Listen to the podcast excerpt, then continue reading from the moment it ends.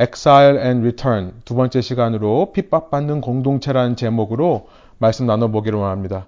14절부터 18절까지 제가 한번 읽겠습니다. 여러분은 일어서신 채로 눈으로 여러분의 성경 혹은 슬라이드를 따라오시면 되겠습니다. 4절입니다. 느부갓네살이 그들에게 물어 이르되 사드락, 메삭, 아벳느고야 너희가 내 신을 섬기지 아니하며 내가 세운 금신상에게 절하지 아니한다 하니 사실이냐? 이제라도 너희가 준비하였다가 나팔과 피리와 수금과 사면금과 양금과 생황과 및 모든 악기 소리를 들을 때에 내가 만든 신상 앞에 엎드려 절하면 좋거니와 너희가 만일 절하지 아니하면 즉시 너희를 맹렬히 타는 풀무불 가운데 던져 넣을 것이니 능히 너희를 내 손에서 건져낼 신이 누구에게 있느냐 하니 사드락과 메삭과 아벳느고가 왕에게 대답하여 이르되 느부갓네살이여 우리가 이 일에 대하여 왕에게 대답할 필요가 없나이다. 왕이여 우리가 섬기는 하나님이 계시다면 우리를 맹렬히 타는 풀무불 가운데서 능히 건져내시겠고 왕의 손에서도 건져내시리이다. 18절 마지막 절입니다. 그렇게 하지 아니할지라도 왕이여 우리가 왕의 신들을 섬기지도 아니하고 왕이 세우신 금신상에 절하지도 아니할 줄을 아옵소서. 아멘. 함께 앉으셔서 우리 말씀 나누겠습니다. 저와 양육자반 하신 분들은 제가 양육자반에서 이 이야기를 합니다만 오늘 말씀을 전하면서 좀 어려운 내용인데 잠깐 좀 다시 소개하려고 합니다. 제가 초기 교회 시대 때부터 21세기 오늘날까지 이 교회의 역사를 한번 이렇게 훑으면서요. 교회의 역사를 5가지 모델로 요약해서 얘기를 합니다.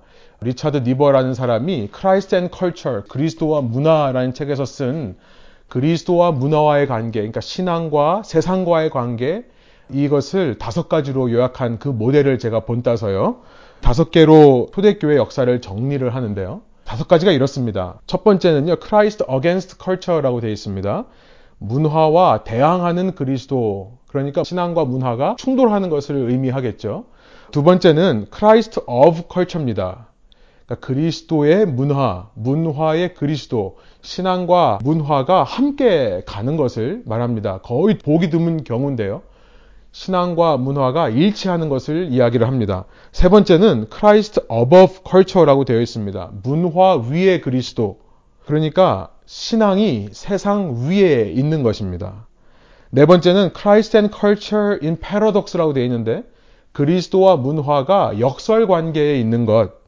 이것은 쉽게 말하면 이 문화가 기독교와 함께 가지를 않는 겁니다. 문화는 문화의 길을 가고 그리스도는 그리스도의 길을 가는 것.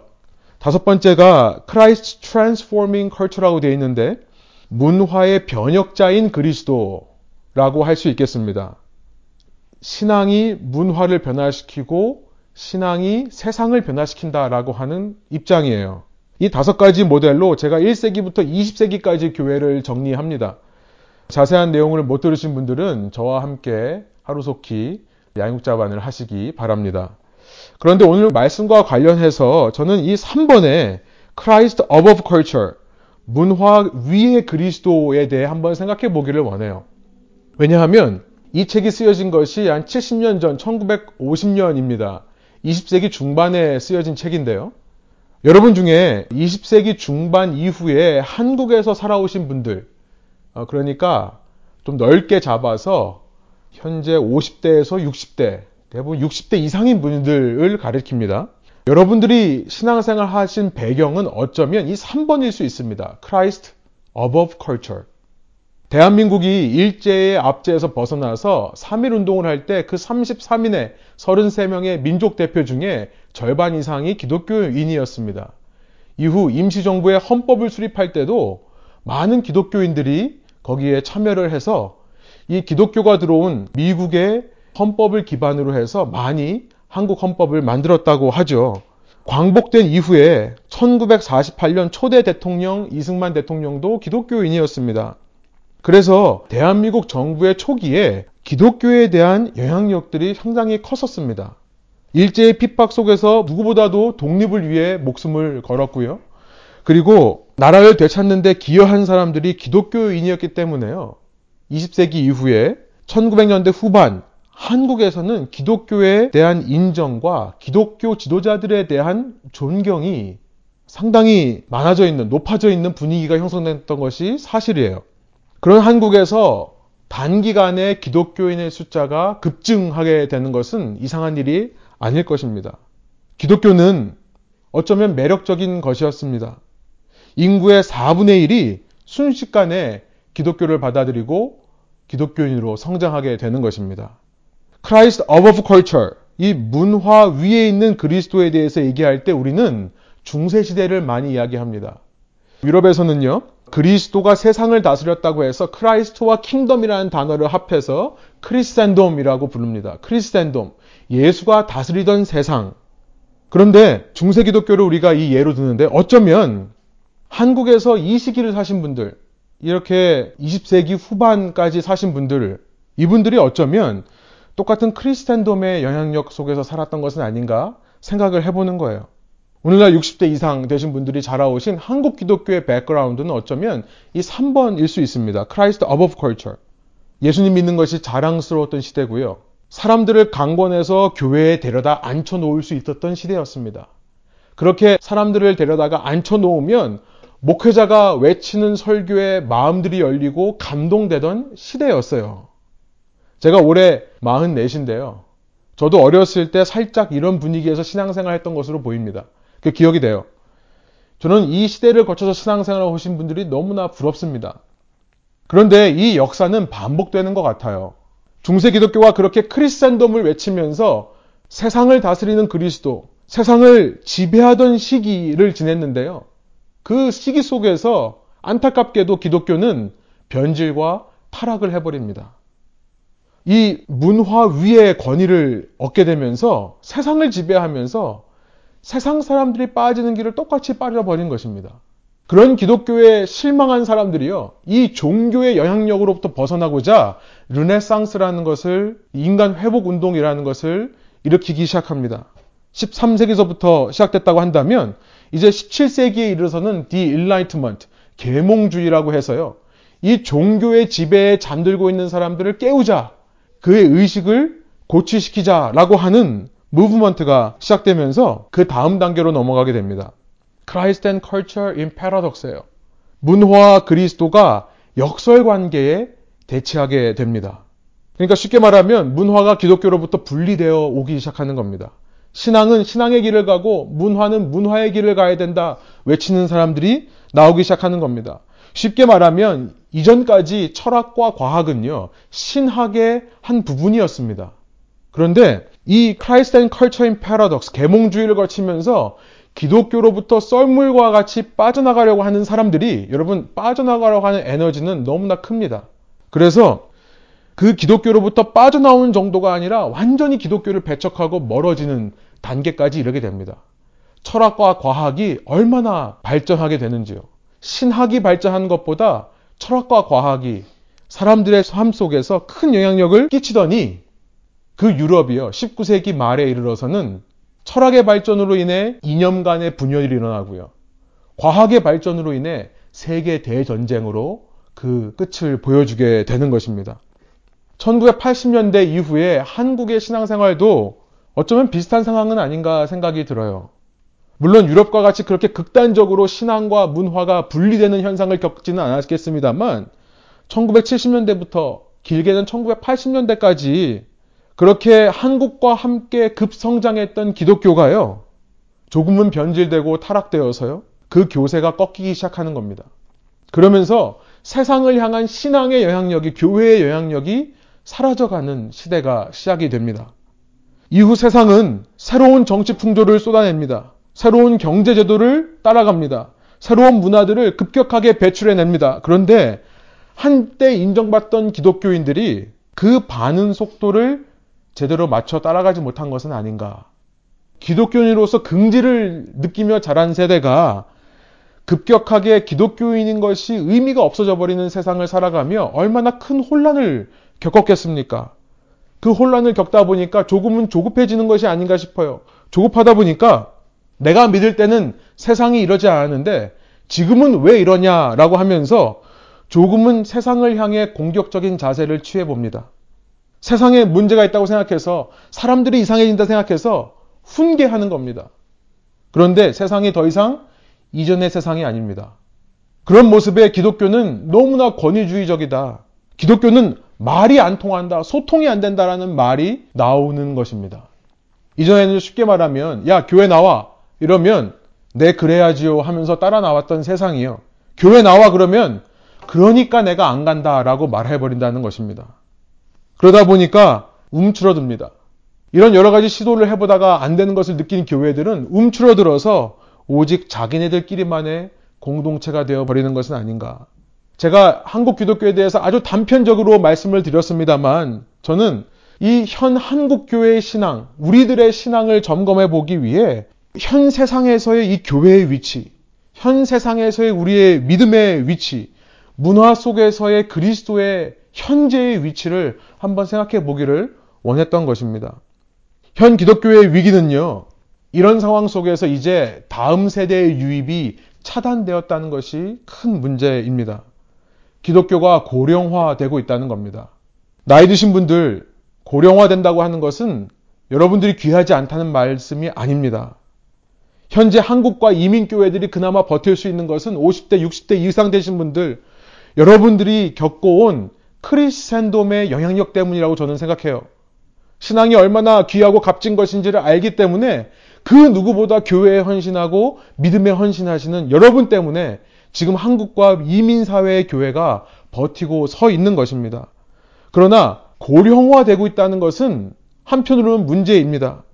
그 귀한 신앙이 다음 세대에 전달되지를 않는다는 것을 의미하기 때문에 그렇습니다.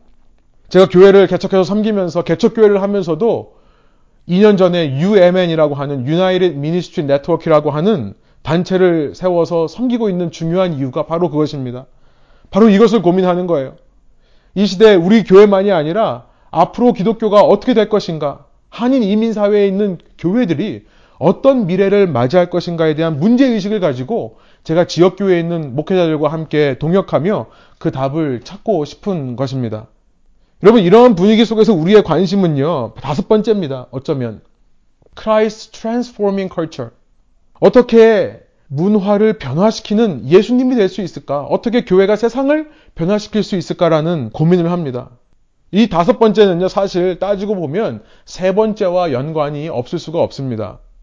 결국 예수가 문화를 변화시킨다는 것은 예수가 문화 위에 있다는 것을 전제로 하기 때문에 그렇습니다. 그러나 그 접근 방법에 있어서는 이전 시대와 전혀 다른 방법으로 접근해야 된다는 것을 말씀드리고 싶은 겁니다. 세상은 이미 탈근대화의 시대, 포스트 모더니티를 넘어서 어디로 가고 있는지 모르는 생각 속에서 구시대적인 생각으로, 다시 말씀드리지만 그것이 나쁘다는 것이 아닙니다. 다만 이전 시대에만 통했던 방법이라는 것을 말씀드리는 거예요. 예수가 문화 위에 군림하면서 세상을 비판하고 정죄함을 통해 세상을 다스리려고 하는, 어떻게 보면 독재적인 그런 구조, 어떻게 보면 권위주의적인 구조로 이 땅을 구원할 수 있는 시대가 아니라는 것입니다. 그러면 답은 무엇일까요? 저는 오늘 다니엘 본문을 읽고 묵상하면서 그 답을 생각해 보게 되었습니다. 지난 시간 다니엘서 1장에서 다니엘과 세 친구들의 이야기가 소개되고 나서 다니엘서 2장으로 넘어가 보면요, 바벨론의 느부갓네살 왕이 꾼 꿈을 기록하고 있습니다. 느부갓네살 왕이 어느 날 꿈을 꿉니다. 그래놓고 그 나라에 있는 모든 종교 지도자들 다 불러서 내가 무슨 꿈을 꿨는지 해석해달라라고 얘기를 합니다.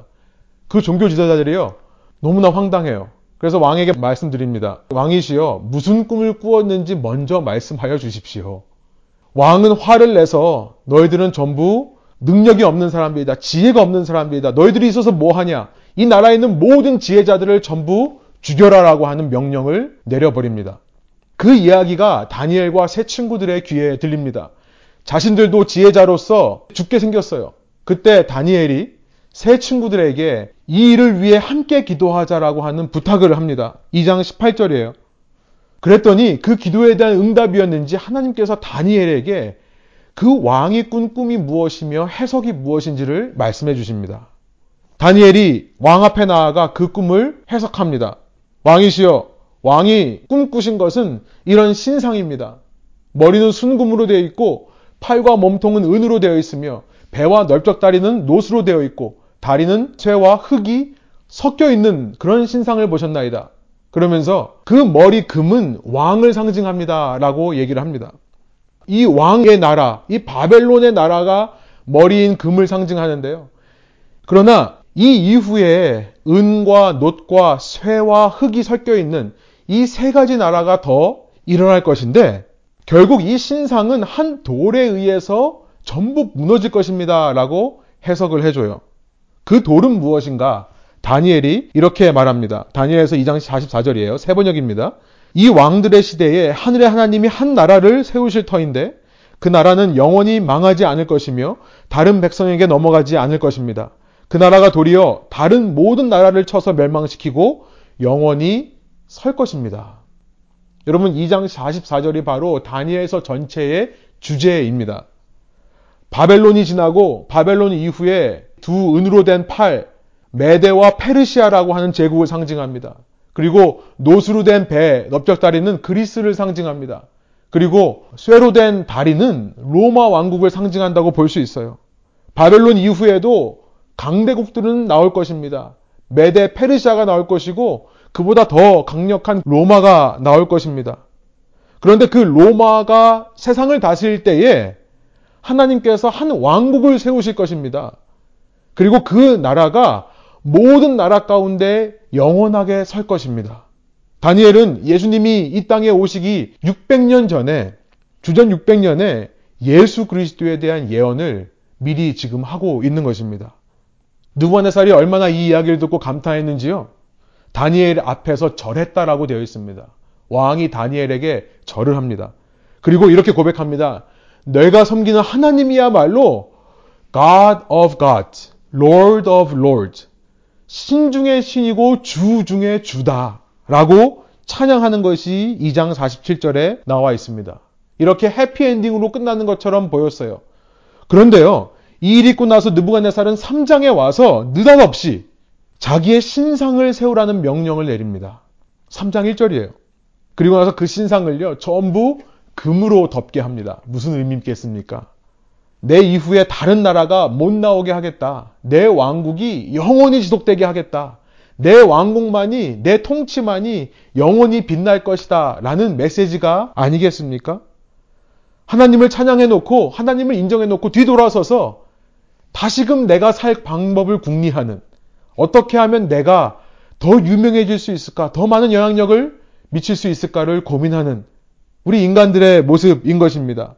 그러면서 그 앞에 모든 사람이 다 나와 절하게 합니다. 자신의 나라가 그렇게 영원할 수 있도록 백성 모두 힘써 나에게 순종하라라는 의미겠죠. 그렇게 온 나라가 함께 힘을 모아서 우리가 흩어짐을 면하자 바벨이라는 곳에서 옛 바벨의 이야기가 다시 반복되는 것입니다. 느부갓네살은 그 신상을 두라라는 지역에 세웁니다. 그리고 모든 관리를 그곳에 모이게 합니다. 아마도 다니엘은 왕궁에 남아서 왕궁을 돌봐야 되기 때문에 참석하지 못하게 보입니다만 세 친구 하나냐와 미사엘과 아사랴는 왕과 함께 그 두라 평지로 갑니다. 그때 세 명이 끝까지 절하지 않음으로 인해서 fiery furnace, 풀무불에 던져지는 이야기가 우리 3장의 내용인데요. 오늘 본문이 이렇습니다. 느부갓네살이 그들에게 물어 이르되 사드락, 메삭, 아벳느고야 너희가 내 신을 섬기지 아니하며 내가 세운 금신상에게 절하지 아니한다 하니 사실이냐? 그럼 느부갓네살이 뭐라고 말하고 있습니까? 이 신상에 절하는 것은 단지 우리나라를 잘 살게 하기 위해서가 아니라 단지 내 통치를 더 실현하기 위해서가 아니라 내 신을 섬기는 것이다 라고 말하고 있습니다. 15절 이제라도 너희가 준비하였다가 나팔과 피리와 수금과 산염금과 양금과 생황과 및 모든 악기 소리를 들을 때에, 여러분 이 노란 글씨의 표현이 3장에서 4번 계속해서 반복되어 나오는데 무슨 일만 하려 하면 나팔과 피리와 수금과 산염금과 양금과 생황과 및 모든 악기 소리, 이것이 반복됩니다. 이것은 그 신상에 절하는 것이 얼마나 우스꽝스러운 일인지를, 얼마나 코미디 같은 일인지를 풍자하는 표현이라 생각합니다. 그러면서 질문하고 있어요.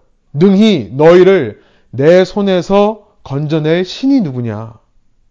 여러분 바로 이 질문이 우리가 살고 있는 이 세상이 지금 우리에게 묻고 있는 그런 질문이 아닙니까? 이 세상이 우리에게 도전하는 모든 질문과 의문의 요약이 바로 이 질문이 아니겠습니까? 능히 너희를 내 손에서 건져낼 사람이 누구냐? 여러분, 다니엘과 세 친구는 포로 시기를 살았던 사람입니다. 여러분, 무슨 말씀을 드리고 있는 겁니까? 우리가 살고 있는 세상이 만일 우리에게 이런 질문을 하고 있다고 한다면 이 세상이야말로 포로 생활하고 있는 세상이라는 사실이에요. 우리가 이 시대에 어떻게 사회를 변화시킬 수 있을까, 세상을 변화시킬 수 있을까 해서 고민할 때 바로 그 점을 깨달아야 된다는 것을 말씀드리고 싶은 겁니다. 우리가 살고 있는 이 세상이, 우리가 처한 시기가 마치 다니엘과 세 친구들이 처한 포로 생활과 똑같다는 거예요. 이것이 우리가 이 땅에서 어떻게 변화를 일으킬 수 있을까에 대한 전제가 된다는 것을 말씀드리고 싶은 겁니다. 여러분, 크리스찬돔의 모든 문제의 원인은 무엇이었냐면, 크리스찬돔뿐만 아니라 어쩌면 1980년대 급성장했던 한국 기독교도 마찬가지 문제라고 생각합니다. 여러분, 크리스찬돔의 문제가 얼마나 심했는지 역사가들은 그 중세시대를 가리켜서, 그렇게 예수가 온 세상을 지배했던 세상을 가리켜서 뭐라고 부르는지 아시죠? The Dark Age, 암흑기라고 부릅니다. 그 모든 크리스찬돔의 문제의 원인은 뭐였냐면 크리스천들이 착각을 한 거예요. 우리가 세상을 정복했다라고 착각을 한 겁니다. 지난 시간 말씀드린 대로 우리는 이 땅에서 중심에서 살라고 부르심을 받은 것이 아닙니다. 우리는 이 땅에서 순례자, 필그림, 주변인, 사람들 주위에 있는 사람으로 살도록 부르심을 받은 겁니다. 그런 사람들이 천하를 지배한다고, 천하를 호령한다고, 그런 권위를 가지고 우리의 최고 종교 지도자가 Vicar of Christ, 그리스도의 대사다라고 말하면서 교황이 예수님만큼의 권위, 아니 예수님보다 더 높은 권위에 있다 보니 타락과 변질이 일어날 수밖에 없는 것입니다. Christ above culture, 중심에 선 크리스천들의 그런 타락과 변질 때문에 썰물이 빠져나가듯이 많은 사람들이 신앙에서 빠져나가 버렸습니다. 이 과거의 역사를 통해 교회들이 깨달아 알아야 되는 것입니다. 여러분, 이것만 깨달아 알아도 우리는 참 변화를 위한 첫 번째 걸음을 내디딜 수 있겠습니다. 그것은 무엇이냐면 우리가 세상의 중심을 정복해서 세상을 변화시키겠다라고 하는 패러다임을 깨야 된다는 거예요. 왜냐하면 지금 우리가 포로 생활을 살고 있기 때문에, 우리는 지금 엑사일, 순례자의 삶을 사는 것이기 때문에 그렇다는 것이죠. 너무나 감사하게도 한국에 잠깐 이런 Christ above culture, 기독교가 나라를 세우는 데 공헌을 하고 나라에서 인정을 받던 시기가 있었습니다. 기독교인인 것이 흠없는 자랑거리가 될 수 있는 그런 시대를 살았던 것이 너무나 감사하지만, 그러나 그 시기에 오히려 중심을 비워서 나는 중심에서 빠지고 다른 사람을 그 중심에 집어넣는 그리스도와 같은 마음을 품지 못했기 때문에, 여러분, 이 탈기독교의 세상이 이제 교회를 향해 비판하기 시작하는 시대입니다. 똑같은 것을 묻고 있어요. 결국 너희들도 하나님 믿는다고 하지만 같은 우상을 섬기며 사는 사람들 아니냐. 제발 좀 유난 떨지 말고, 하나님 믿는다고 하지 말고 우리가 섬기는 가치도 똑같이 따라와. 너희의 신은 누구냐라고 묻고 있는 세상인 거예요. 여러분, 그런데 그런 세상을 변화시키겠다고 예전 Christ above culture일 때 그때 방식을 가지고 똑같이 적용할 수 있겠습니까? 과연 이 시대에 대규모의 집회로 사람들의 마음을 휘어잡을 수 있을까요? 과연 이 시대에 강권해서 교회로 데려다 앉혀놓을 수 있겠느냐는 것입니다. 왜 교회 안 나오냐고 그렇게 부담을 주고 불편하게 해서 마음을 바꿀 수 있겠느냐는 거예요. 아니요, 지금은 핍박의 시대라는 것을 알아야 한다는 것입니다. 감사하게도 다니엘이 살았던 시대와 같이 눈에 보이는 핍박은 아니라 하더라도 그렇게 강제적으로 우상을 섬기라는 왕의 명령이 있는 시대는 아니지만, 기독교인으로서 하는 모든 행동에 대해 마음이 닫혀있는 사회. 무언해도 기독교는 결국 자기 욕심을 위해, 자기 세력을 키우기 위해 한다는 비판을 받는 사회. 그 사회에 사는 핍박의 시기인 것입니다. 맞서 싸우려고 하는 것은 합당하지 않습니다. 핍박의 시기에는요, 맞서 싸우는 것이 답이 아닙니다. 오히려 맞서 싸우면 싸울수록 기독교는 점점 더 고립되어 우리만의 공동체로 전락할 수밖에 없는 것입니다. 그렇다면 무엇이 필요할까요? 어떻게 해야 될까요? 저는 오늘 본문에서 하나님의 지혜가 필요하다 생각이 듭니다. 하나님께서 우리에게 말씀하시는 것은 하나님의 지혜예요. 여러분, 하나님의 지혜는요, 저는 이렇게 정의하고 싶어요. 내가 남에게 가르치는 것이 아니라 나를 통해 다른 사람들이 보는 것이다. 내가 다른 사람들에게 가르치는 것이 아니라 다른 사람들이 나를 통해 보고 발견하는 것이 하나님의 지혜다. 내가 답을 주는 게 아니라요. 하나님께서 답을 주시는 겁니다. 16절이에요. 사드락과 메삭과 아벳느고가 왕에게 대답하여 이르되 느부갓네살이여 우리가 이 일에 대하여 왕에게 대답할 필요가 없나이다. 아니 왜 이렇게 얘기를 할까요? 어떻게 보면 하나냐와 미사엘과 아사랴 이 세 사람은 너무나 수동적으로 보입니다. 그렇지 않습니까? 너희가 절하지 않는 이유를 대라. 도대체 너희를 내 손에서 건져줄 자가 누구냐? 너희를 내 손에서 건질 수 있는 신이 누구냐라고 외치는 그 사람에게 아니 당당하게 복음을 왜 외치지 못합니까? 아니 왕이시여 기억 못하십니까? 바로 이전에서 다니엘을 통해 왕이 확인하시지 않았습니까? 당신의 입으로 신 중의 신이고 주 중의 주라고 God of Gods, Lord of Lords라고 말하지 않았습니까? 따질 수 있지 않겠습니까? 왕이시여 제발 그때 기억을 되돌리시고 우리를 해하지 마십시오라고 자기 자신을 변호하고 상대를 설득할 수 있지 않았겠습니까? 그런데요. 그러지 않았다는 거예요. 왜냐면요. 핍박의 시기이기 때문에 그렇다는 것입니다. 이 핍박의 시기에는 내가 상대를 설득하고 내가 상대를 변화시켜서 그 강팍한 마음, 그 굳어져버린 마음을 녹일 수 있는 것이 아닙니다. 그렇기 때문에 무엇을 하는 것입니까? 나의 신앙을 보여주는 것밖에 못해요. 보여주는 겁니다. 17절 왕이여 우리가 섬기는 하나님이 계시다면 우리를 맹렬히 타는 풀무불 가운데서 능히 건져내시겠고 왕의 손에서도 건져내시리이다. 그렇게 하지 아니하실지라도 왕이여 우리가 왕의 신들을 섬기지도 아니하고 왕이 세우신 금상에게 절하지도 아니할 줄을 아옵소서. 왕에 대해 어떤 비판과 어떤 설득의 노력도 없습니다. 왕의 잘못을 집어내고 싶은 마음도 없습니다. 그들이 잘못 가고 있다라고 말하고 싶지도 않아요. 뭡니까? 오직 관심이 나에게만 초점되어 있는 거예요. 그리 아니하실지라도 보십시오. But if not, be it known to you. 전 이것이 너무나 중요한 고백이라 생각합니다. 그리 아니하실지라도 우리는, 나는 하나님만 믿다 죽겠습니다. 여러분, 새 친구들의 이 자세를 오늘날의 기독교가 배워야 됩니다. 오늘 우리가 배워야 됩니다. 자랑스럽게 은근히 과시하듯이 하나님을 보여줄 수 있는 세상은 이미 지났습니다. 하나님 믿었더니 이렇게 내가 잘 됐다, 성공했다는 것을 보여줘서 그들을 변화시키시는 시대가 아니라는 겁니다. 이미 지나간 패러다임이에요. 여러분 이것은 기복신앙입니다. 한때 그것이 영향력이 있었습니다. 이 시대에 필요한 신앙은요. 정말 목숨을 거는 겁니다.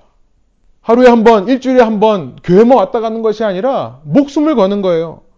자기의 신앙에 목숨을 거는 겁니다. 하나님께서 나를 그리 아니하실지라도 나는 하나님만 따라가겠다라고 외치는 겁니다. 자기의 신앙을 이렇게 담담하게 고백하는 것 이외에는 없는 것입니다. 정말 두렵고 떨리는 마음으로 내가 받은 구원을 알려주는 것 외에는 길이 없는 겁니다. 여러분 그런데요. 이것이 성경에서 말하는 고난받는 시기를 살아가는 성도들이 보여야 할 전도의 방법입니다. 우리 지난 시간에 베드로 사도에 대한 이야기를 했는데요. 저는 이 베드로 전서를 요즘 제가 좀 꽂혀 있는 것 같아요. 이 베드로서를 읽으면서 베드로 사도가 좀 더 구체적으로 우리가 어떻게 적용할 수 있는지를 말씀하시는 말씀들이 너무나 마음에 와닿았습니다. 우리를 가리켜서 순례자라고 1장 1절에서 말한 베드로 사도는요. 2장에 와서 이렇게 말합니다. 사랑하는 여러분, 나는 나그네와 거류민 같은 여러분에게 권합니다. 영혼을 거슬러 싸우는 육체적 정욕을 멀리 하십시오.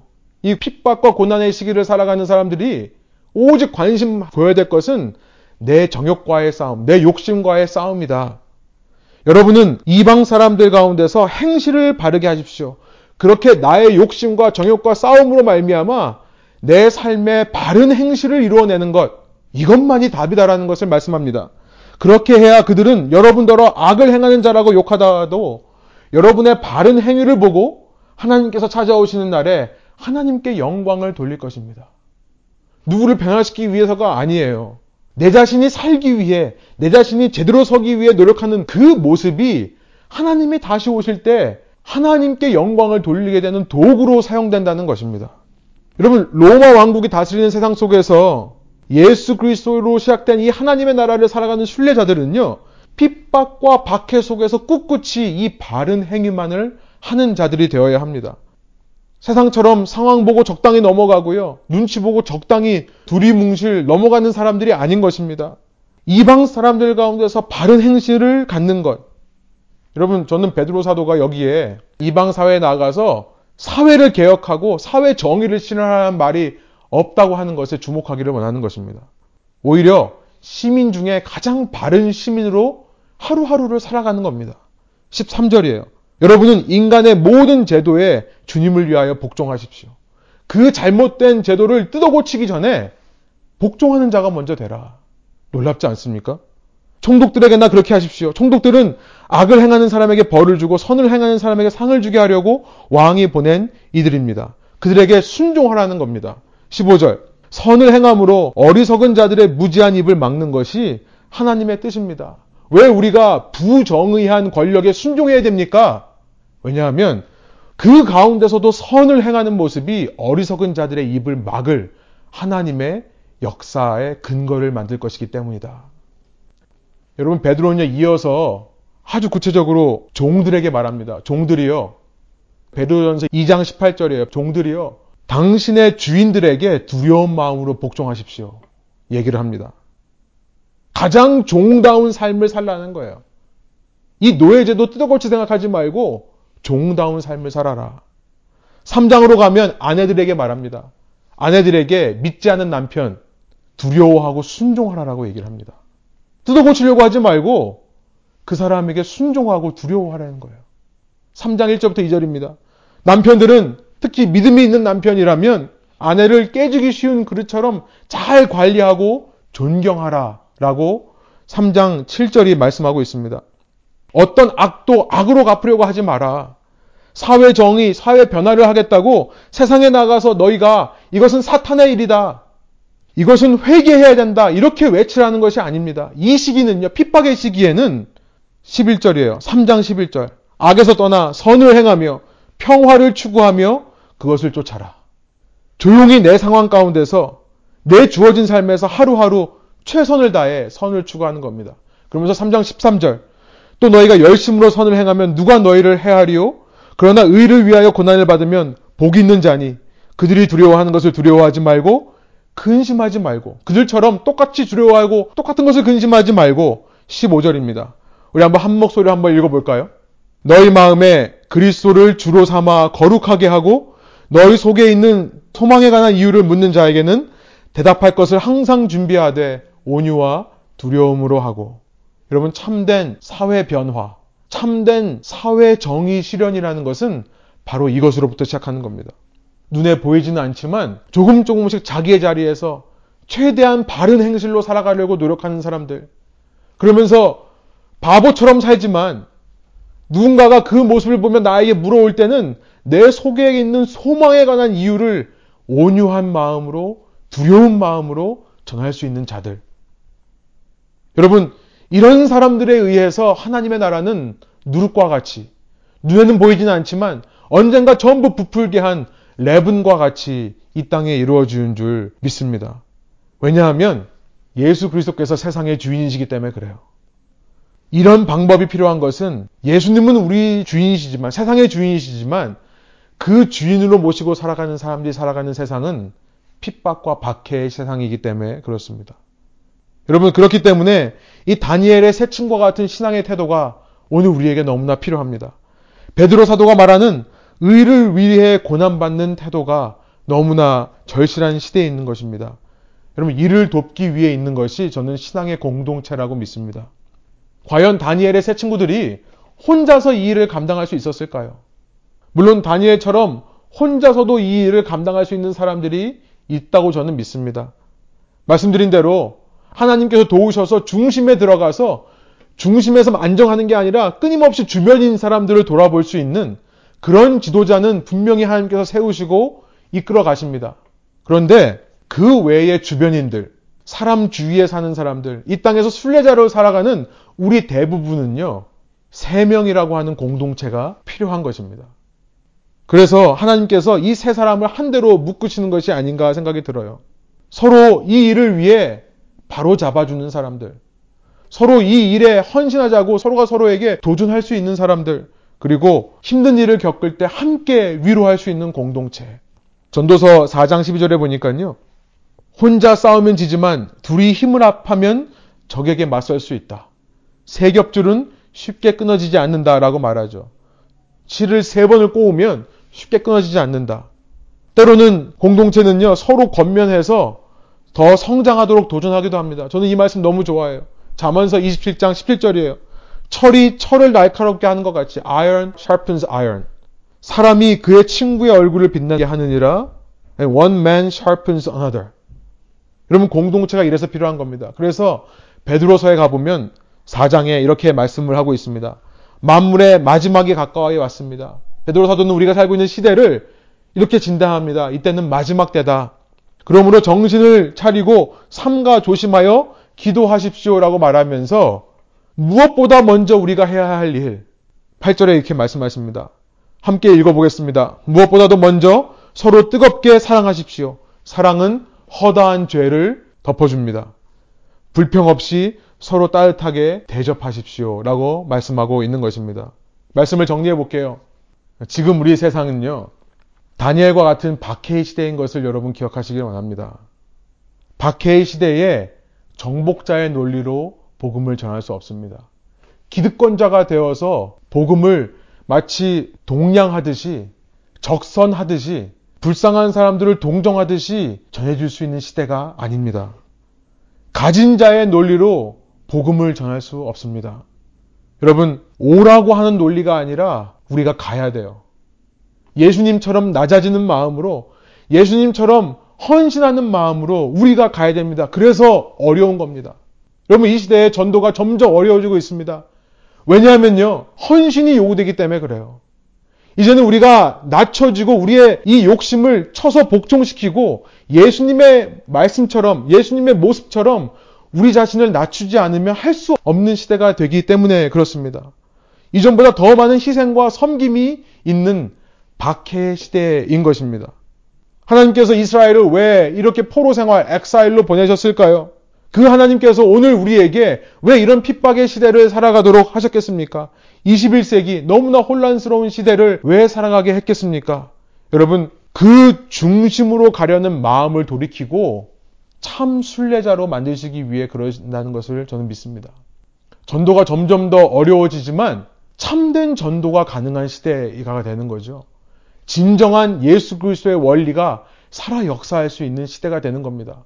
모든 물질주의적인 우상들, 모든 풍요주의적인 우상들이 기독교에서 다 빠져나가는 시기가 동시에 박해의 시기이기도 한 것입니다. 하나님께서 우리를 참 순례자로 만드시기 위해 이 시기를 허락하셨다면, 여러분, 순례자로서 우리가 세상을 변화시킬 수 있는 능력은 오직 내 주어진 삶에 최선을 다할 때 가능하다는 사실을 기억해야 하겠습니다. 누구보다도 바르게, 누구보다도 착하고 선한 행실로 살아가려는 나의 노력으로부터 누가 알아주지 않고 보는 사람 없는 것처럼 느껴진다 하더라도, 여러분, 이 노력이 우리에게 선행될 때요, 우리 속에 있는 소망의 이유에 대해 묻고 싶은 자들이 생겨날 줄로 저는 믿습니다. 이것이 우리의 상관일 수도 있고요, 우리의 남편일 수도 있고요, 우리의 아내들일 수도, 자녀들일 수도 있다 생각합니다.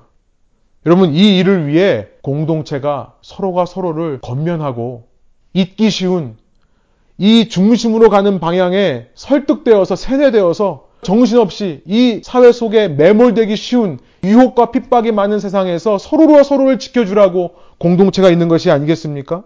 누군가가 앞에서 이끌며 누군가는 뒤에서 밀며 함께 위로하고 함께 섬기라 권하는 공동체.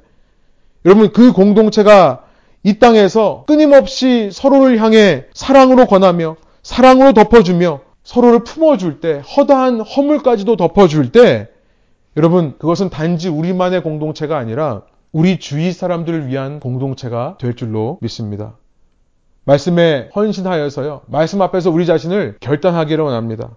우리 안에 그런 열심과 그런 정성으로 주님 주신 이 순례자의 사명, 순례자의 공동체의 사명을 잘 이어가시는, 그래서 이 세상에서 끝내 주님의 영광을 올려드리는 저와 여러분의 공동체 되기를 소원합니다. 함께 기도하시겠습니다.